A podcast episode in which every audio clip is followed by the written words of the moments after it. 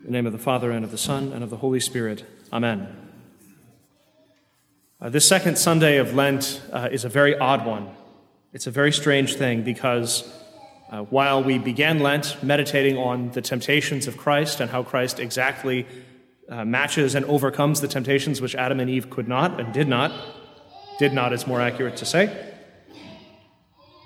we even at the beginning of the season all of a sudden have this gospel of the transfiguration and go from contemplating Christ in temptation and contemplating the fast in the desert and our own fasting and our own, uh, our own sinfulness and our own need for mercy, forgiveness, grace, and the need to struggle against all sin to this moment of glory, to this moment where Christ is shown in glory before his apostles.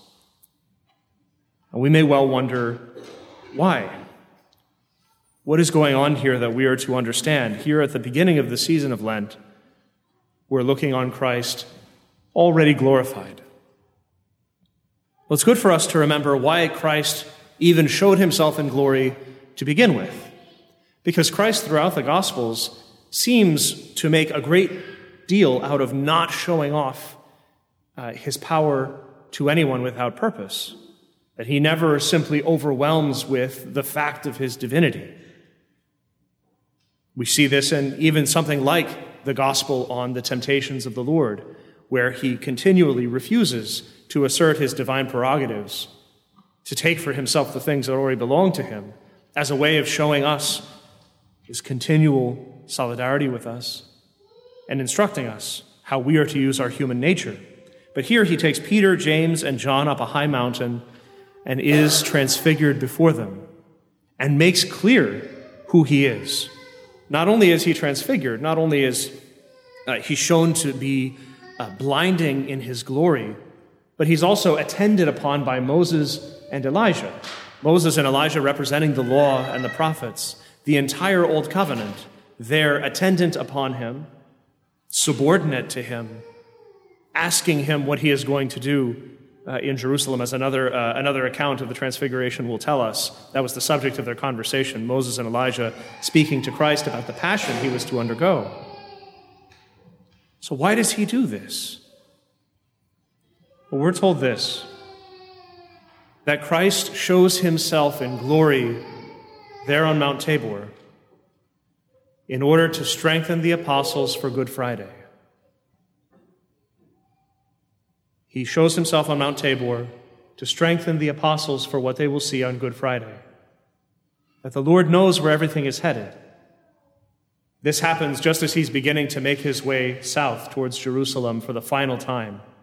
When he, St. Luke's gospel tells us he sets his face like flint for Jerusalem and decides this is the moment, or knows rather this is the moment.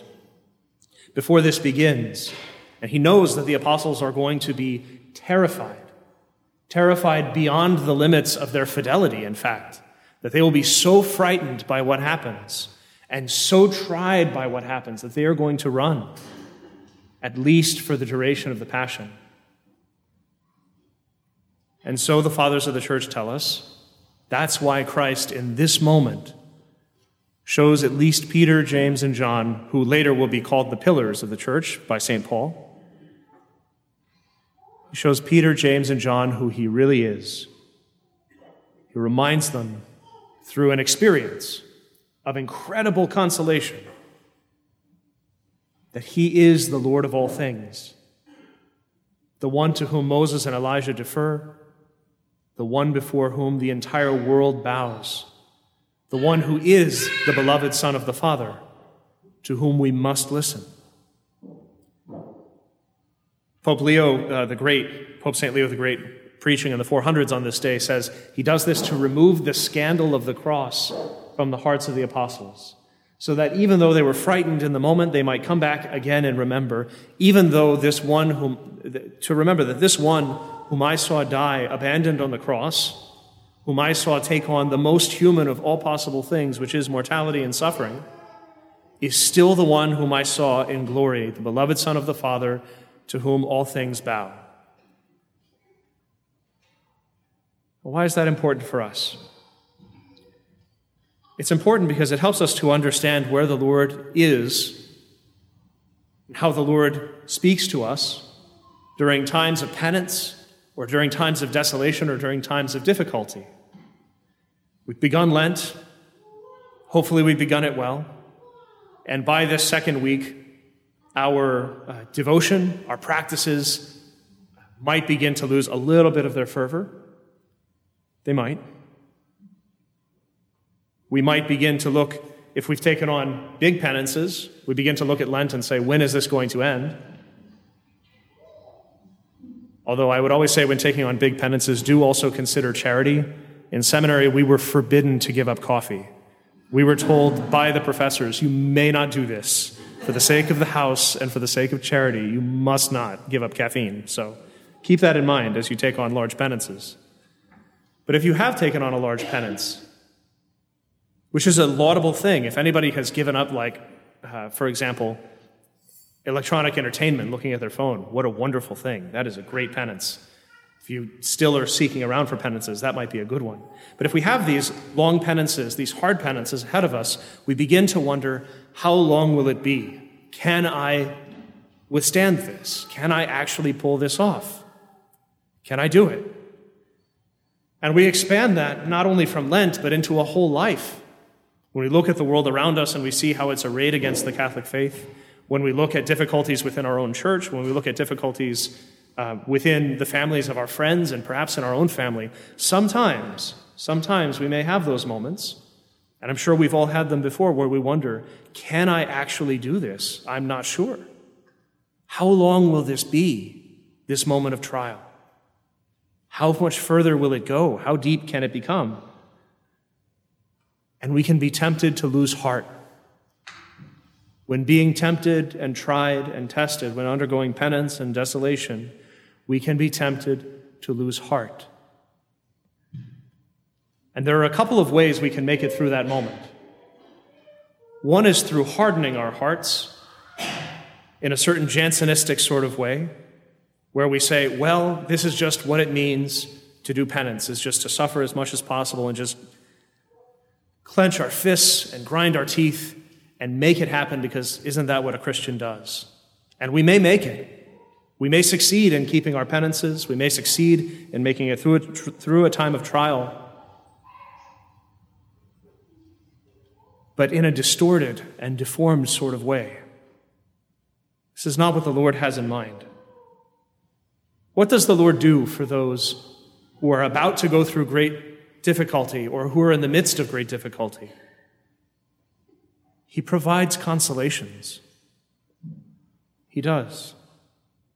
For the apostles who are about to go through the pain of this last journey to Jerusalem and the pain of the passion and the fear that comes with it and the desolation of their own consciences when they realize what it is they've done in abandoning their Lord, he provides beforehand this great moment of joy and glory and peace so that they can remember it, hold on to it, and be nourished thereby.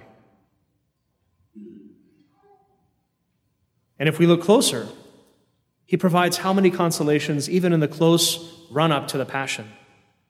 Throughout the Last Supper, what does he do? But he reminds them again and again You are the ones who have stood by me in my time of trial.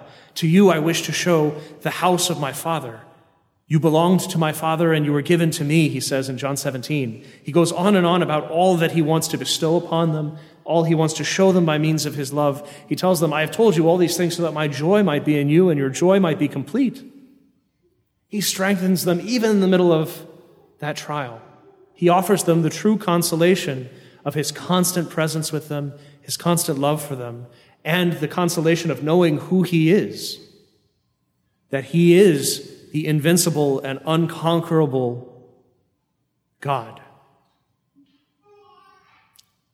And so at the beginning of Lent, when we might need a little bit of a consolation and a little bit of, of a stimulus to fervor, we have this gospel of the transfiguration where the Lord tells us, I who am with you through these trials am the one who has conquered all things.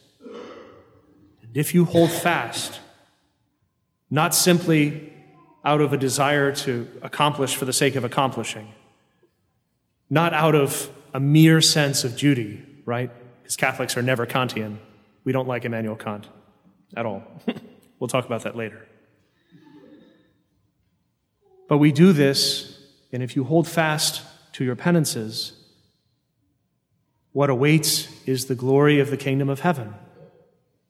Because that's the other part of the transfiguration, is that what we see in the glory of Jesus Christ, transfigured above his apostles, flanked by Moses and Elijah, is our destiny as well as Christians.